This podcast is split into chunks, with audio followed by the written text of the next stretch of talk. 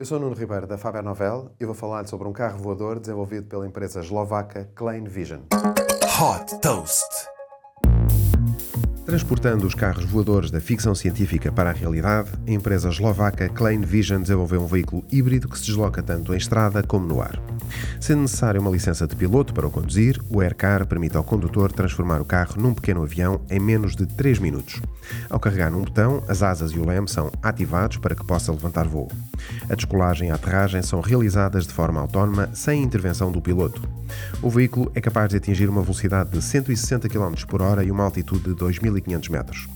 O Aircar recebeu a certificação de navegabilidade da Autoridade de Transportes da Eslováquia após completar 70 horas de voo de teste e de descolagens, manobras e aterragens.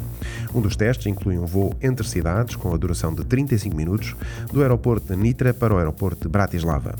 O objetivo da empresa é agora conquistar a certificação da aeronave e lançar este carro-avião em 2023. Super Toast by Faber Novel.